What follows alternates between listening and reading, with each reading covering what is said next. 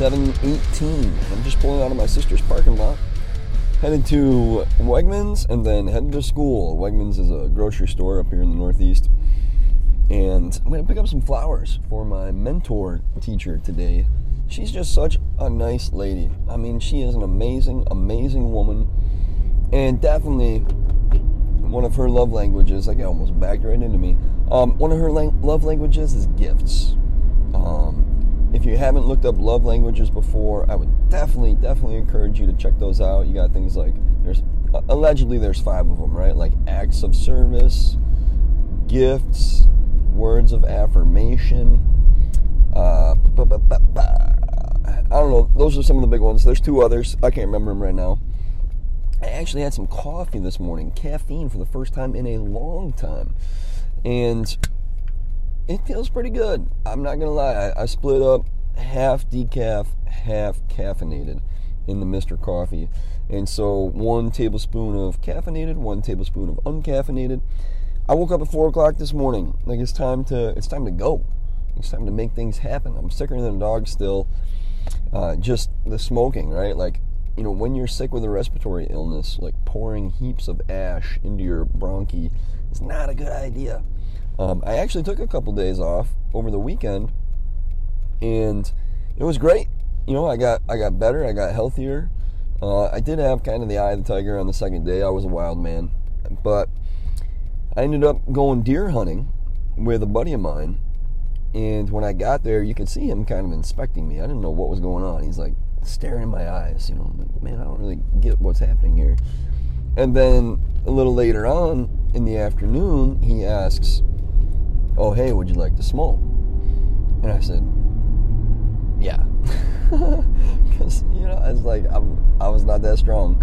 Um, had an opportunity to be a testimony there for that guy to, be, to witness, and I dropped the ball. But he had just come off of five weeks of being clean and had smoked that day, had a terrible headache apparently and then with me coming, and, and we used to smoke all the time, maybe that's why he wanted to smoke some more. I don't know.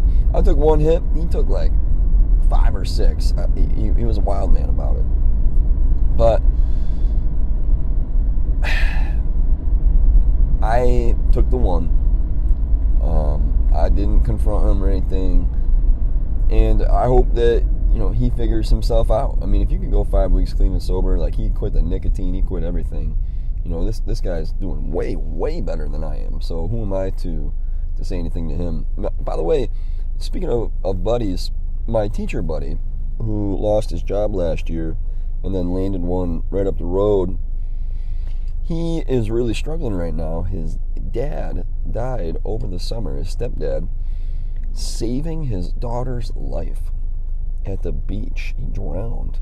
Um, pretty intense and he's a fucking mess, my buddy. He's a he's an absolute mess.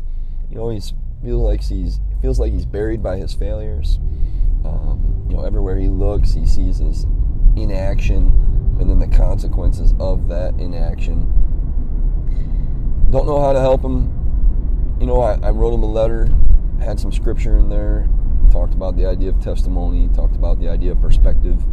Um, you know, when I had been kicked out of school, suspended. I had been arrested, and I went to these chemical dependency meetings to make a better case for the courts, right? To say like, "Oh, I'm really a good dude." Well, I was sober, right, at the time when I had been suspended. Like I wasn't consuming any substances at all.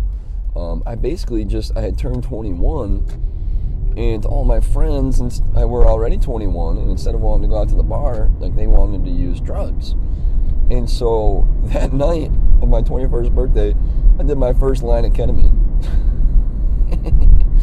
and so I gotta tell you the counselor at this facility this uh, dependency facility she's screaming at me she's like you're full of shit when I told her like yeah you know my first hard drug was ketamine and I don't really use I don't use drugs at all. I just did it for like two weeks. She's yelling at me, calling me a liar, this, that, and the other thing.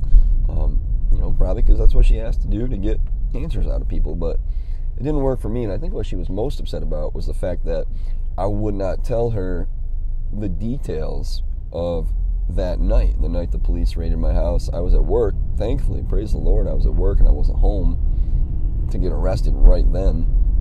But the police busted into my house, uh, arrested my friend who was dealing drugs, um, citation to the other friend, just wrecked the place. Like I get home and everything is torn apart. Like it was a full-on raid, and very scary, very scary. Police. I, I, when I get to the house, you guys, the news crew, the news crew is at my house. The light is shining on the reporter because it's nighttime. She's doing her bit. I show up. I'm like, hey, what happened? And she's like, oh yeah, the, there was some drugs, drug dealing here. The police arrested them. I said, what would you do if you lived here? She's like, she looks at me and she says really kindly, like I could tell that she was a mom. You know, you just you just knew. She looks at me and she says, "I would get a lawyer, quick." so, you know, props to her. Props to her for not including me in the story, right? Like not adding that little detail about the the kid who came back to find his house in shambles. And so, anyway, the point is, I write this letter to my friend about perspective, and I gained perspective through those meetings because I was the youngest person there. Everybody else was older, you know, kind of a smattering of ages 30s, 40s, 50s, most for alcohol, but some for one for cocaine, one for stealing drugs as a nurse. And so, one, what I learned, I guess, or my, my biggest takeaway there, uh, it was twofold. Number one, people were very impressed with how articulate and learned I was you know, these are just average average folks, blue collar folks. And so I realized how blessed I was to have the parents I had to make me so literate. And at the time, you know, again, I wasn't I wasn't really abusing drugs, so my brain was working great. Like I, I smoked pot maybe like ten times before that event. The other thing I learned was perspective, and that's because these people, you know, here I am at my rock bottom, right? Like really unhappy, you know, my, my world came crashing down. I totaled my parents' car. They had just paid it off. Um, this is after I got suspended, right? So they gave me this vehicle to use to get around. And I blew it to smithereens, just smashed it all to pieces. Uh, suspended from school, you know, hero to zero. And the thing is, these people were saying, man, I would kill to be in your shoes. You know, like you have your whole life ahead of you I'm 54. I'm 55. Like, what do I have to look forward to? Like, what what opportunities do I have that you at 21 or 22 uh, that are presented to you? I guess I was 21. That you at 21 have. And so, it, I don't know why that has always stuck with me. In the moment, it didn't really stick with me, but ever since then, it has. This idea that life's not over. Like you like there is so much more to go, and also your life might not be as bad as you think it is. You know, there are people who have way, way worse situations. Reminds me of going to the Philippines. Went to the Philippines for three weeks, dirt floor huts. I was the only white man some of these kids had ever seen.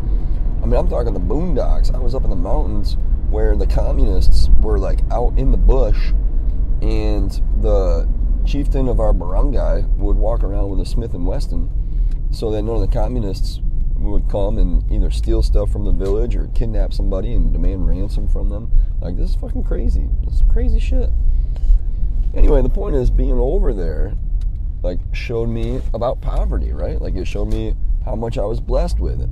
And it changed my perspective dramatically on my standard of living. It made me so much more thankful, so much more grateful. And I just pulled into Wegmans, so let me go in get these flowers, and then I will be right back.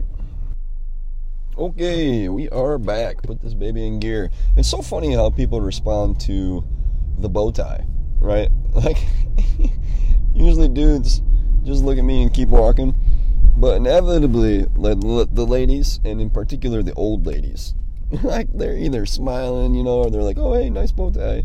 Um, cracks me up. Cracks me up. Had a double whammy. That was nice. Little little pick me up today. Uh, but I don't know where. Oh, perspective. I was talking about perspective and how it could always be worse, and some people's lives are terrible. And it just goes to show you that the devil attacks you. Okay? It clouds your judgment. And you got to get into the good. You got to get into God. I've been having this theory that God is the name that we have given to the essence of good. Like, what is good? That is God. You know, in church, people always say God is good. Okay, well, God equals good, right? Because 2 plus 2 is 4. 2 plus 2 equals 4. That's a math thing for you. The word and is the plus, right? The difference means subtraction. Of means multiply. And so I just thought that was very interesting. And I thought that the idea that the devil is evil, devil equals evil, the reason why the devil is so evil, uh, or the reason, like one kind of way to examine that, is the word devil and the word evil. The word devil has a D in front of it. It's that extra bit, right? And the devil thought that he was better than God or could be more than God, wanting to be worshiped like God. So he put himself into it. That's where the ego comes from, right? So, anyway, these are things I've been kicking around. So, I wrote my buddy a letter. He sent me a text back. Apparently, everything I said is exactly what his mom's been saying to him. She's been a believer for many years. And he's just paralyzed. He can't get out of it. Boo. So, I sent him a text back, and I'm like, You too proud to get on your knees? Right? Because he talked about how he's, you know, kind of half heartedly been exploring the God thing. And it's like, well, you know, your life must not be that bad. Like, if you have such control over your life, if you're so fucking great, uh, then why is it? I don't know. Why is it so bad? Why is it so bad? If if your life is so challenging that you can't get stuff done, but yet on the same token, you have such control over your life that you can't get on your knees and pray to something that's more important or bigger than you like we, we got a contradiction here. You know what I'm saying? Like there's something's not right. It's not lining up. And so everyone's got to hit their rock bottom to truly get to know uh, spirituality. I just I feel that way. I think time and time again it's been proven.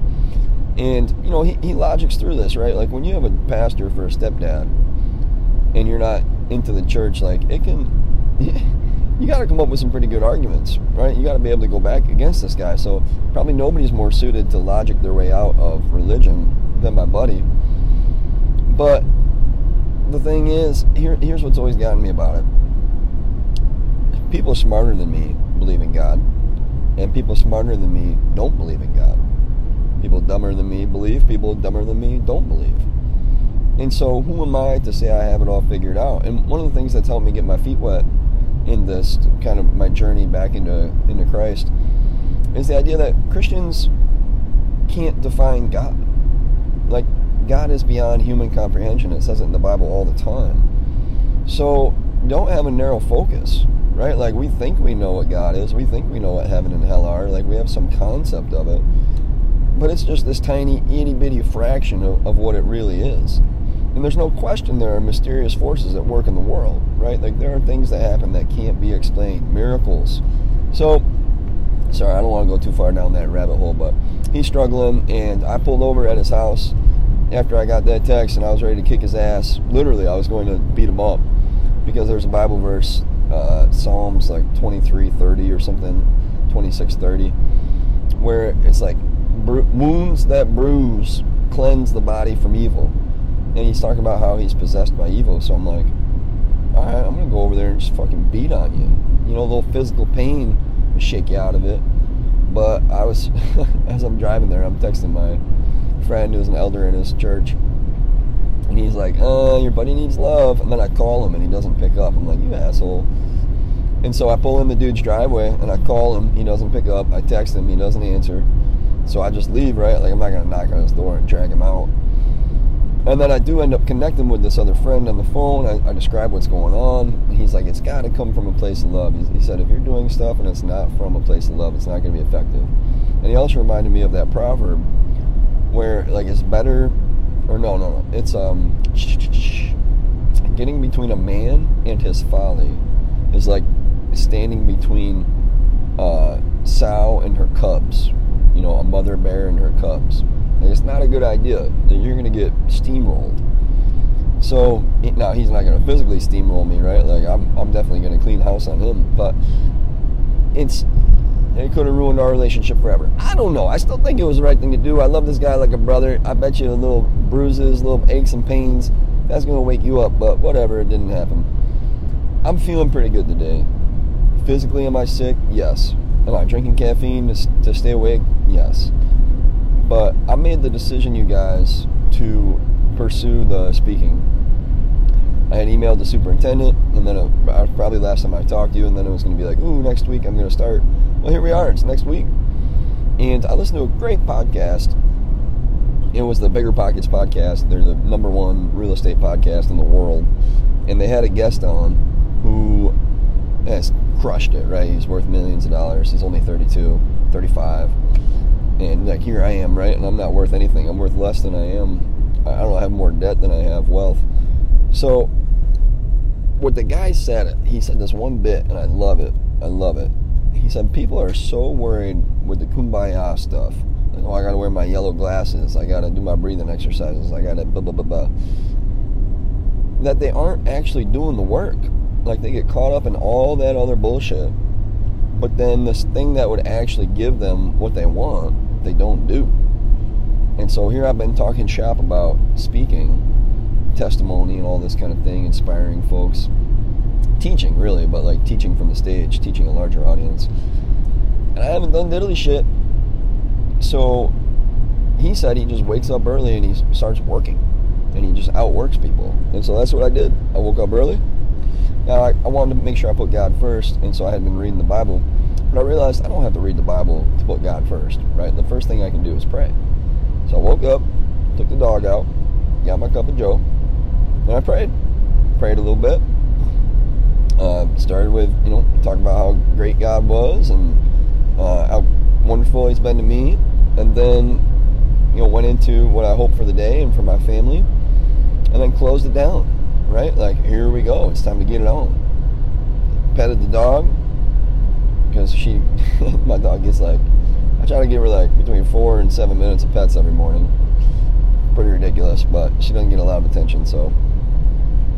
And then after I petted the dog, pulled out the laptop, pulled up Les Brown, one of my favorite motivational speakers of all time, probably my favorite, and found a speech that was the same length as what I want to deliver, just under an hour and started analyzing it. Hit play on YouTube, had that open on one window, and then had a document open on the other window where I would record what he did. And I'm not specifically saying like what the words were, but like opened up with audience engagement, followed with a joke, transition into asking permission to share ideas with them, and then another joke, and then first idea. And so it continued, right? um, quotes like when he like insert quote here like insert bible verse here insert joke here uh, expound here right like personal reference here and so my goal or my i shouldn't say my goal my action my action steps my action plan is to do one for Les, one for eric thomas one for you know, all you know, I, I, have a list. I have a list of motivational speakers that I, I, also put together this morning. A couple of women, mostly men, strangely, but um, a couple of women are in there, thankfully. And I'm gonna listen to them. I'm gonna find the speech that's about the length that I want to deliver. I'm gonna analyze all their speeches, and then I'm gonna take the parts that make sense to me. I'm gonna, by looking at them in that flow, you know, I can understand what I need for my own presentation when. And it's gonna be weird because I've decided my first talk is going to be on pollution. And it's not so much that I'm hard up on pollution, which I am, don't get me wrong. Like, it really bothers me that the whales beach themselves and die. And a pot of whales just did that, uh, like last week or two weeks ago. And it was t- on the exact same day that the whales did it two years ago. Two years ago, to the day, a pod of whales beached themselves on this same beach. A bunch of them died and then these whales did it. And I truly believe that it's because of the noise pollution that's in the ocean. Like it's it's excruciating pain for them, and whether it's a shipping vessel that you know has the same uh, route that it takes every year, or possibly, and I have this other idea that whales are sentient, and that this is their like by committing suicide, it's like their peaceful protest, right? Like I'm putting myself on land, like you can't miss me right? I'm taking the kneel, the knee during the NFL game. I'm doing the hunger strike, sitting on the courthouse steps, like whatever it is. Like it's their peaceful protest. And uh, by the way, I'm not a big fan of kneeling during the national anthem. Uh, I want to slap those fuckers silly about a hundred different ways. You could use your position to get attention, and uh, in other countries you'd get shot for doing that shit. So fuck you. But I digress. I digress. The point is, it's an action step, and I feel fired up, man. I feel great. I'm a little tired now. A lot of talking in the car here, kind of wore out, but the morning went exactly as planned. I didn't put too many deadlines on it. All right, got up at four. I said I was going to do the dog, you know, take my poop, do the praying, put go to work, right? Like legitimate work. Like I am now working.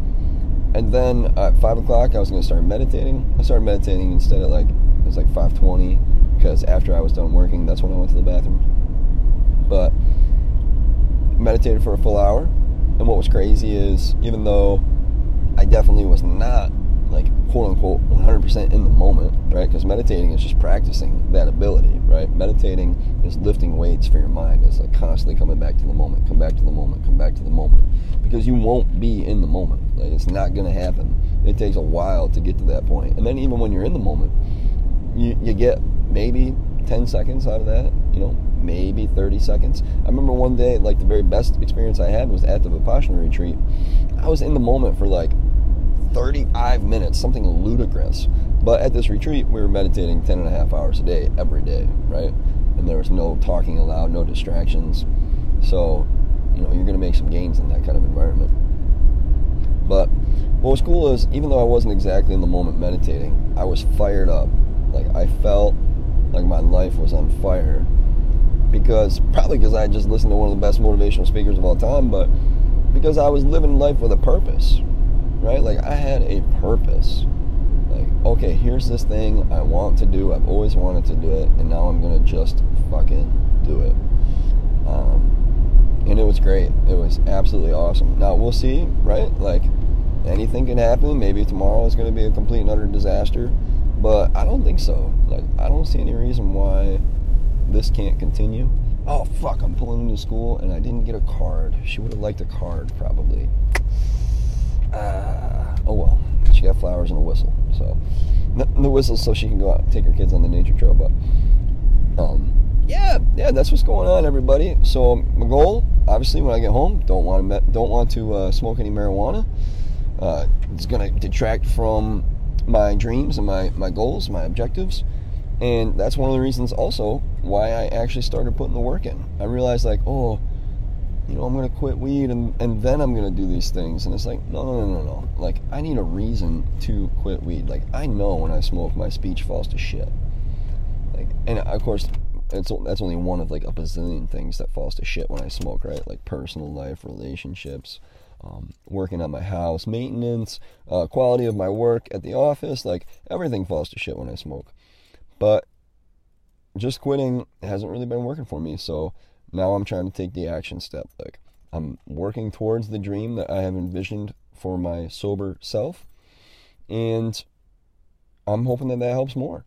And my also my other plan is to try to Wim Hof at the end of the day today, kind of like reset, so that when I get home I can have the mental fortitude to n- avoid the routine because I am definitely a creature of habit and a creature of routine. So, uh, much love, you guys. I'll talk to you at the end of the day. Remember to find peace in the struggle Oh no, that's not it at all. Fuck, sorry, I'm waving to the nurse, so I'm all confused. She's walking in.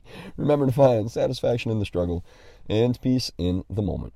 We'll see you next time.